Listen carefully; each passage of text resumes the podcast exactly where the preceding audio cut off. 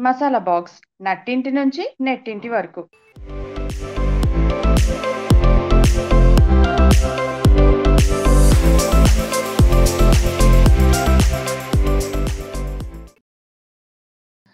సిరిమల్లె పువ్వల్లే నవ్వు చిన్నారి పాపల్లే నవ్వు అని రాశారు ఒక సినీ కవి. చిరునవ్వు వెల ఎంత మరుమల్లె పువ్వంతా అన్నారు మరో సినీ కవి. మల్లెపువ్వుల స్వచ్ఛంగా వదనంపై విరిసేది చిరునవ్వు. దరహాస చంద్రికలు అని చిరునవ్వుని వెన్నెలతో పోల్చారు మరికొందరు కవులు. అలాగే మన సినీ దర్శకులు జంజాల గారు నవ్వడం ఒక భోగం నవ్వలేకపోవడం ఒక రోగం అన్నారు. మీకు తెలిసినదే అయినా ఒక అద్భుతమైన విషయం చెప్తాను. అదేంటంటే భగవంతుని సృష్టి మొత్తంలో నవ్వగలిగిన ప్రాణి మానవుడు ఒక్కడే. అన్ని వ్యాధులకు నవ్వే ఒక దివ్య ఔషధం అన్నారు మహాకవి జాషువా.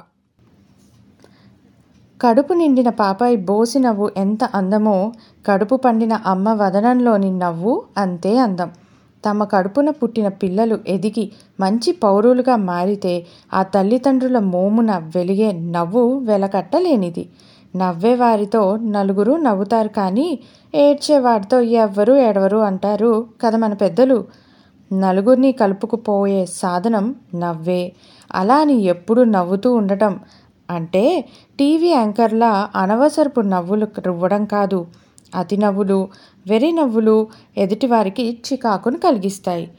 నవ్వు హృదయం నుంచి రావాలి. ఎదుటివారి హృదయాన్ని తట్టేలా ఉండాలి. అన్నట్టు నవ్వుల్లో రకాలు ఉన్నాయండోయ్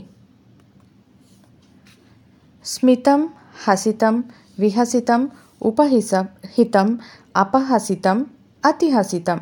స్మితం అంటే చిరునవ్వు. శ్రీరామచంద్రుణ్ణి స్మితపూర్వభాషి అని వర్ణించారు వాల్మీకి మహర్షి. ఎందుకంటారా? ఎదురైన వారిని చిరునవ్వుతో పలకరిస్తూ తానే ముందుగా మాట్లాడేవారట. నవ్వు మన మనసుని ఉల్లాసంగా ఉంచడమే కాక మనసులోని బరువుని ఒత్తిడిని తగ్గిస్తుంది.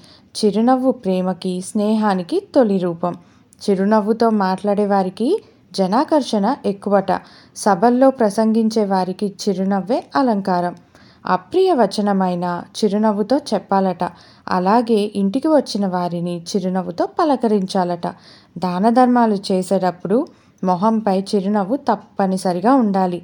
విమర్శలు చేసేవారికి నిష్కారణంగా నిందించేవారికి మర్యాదపూర్వకమైన చిరునవ్వే ఒక తిరస్కారం.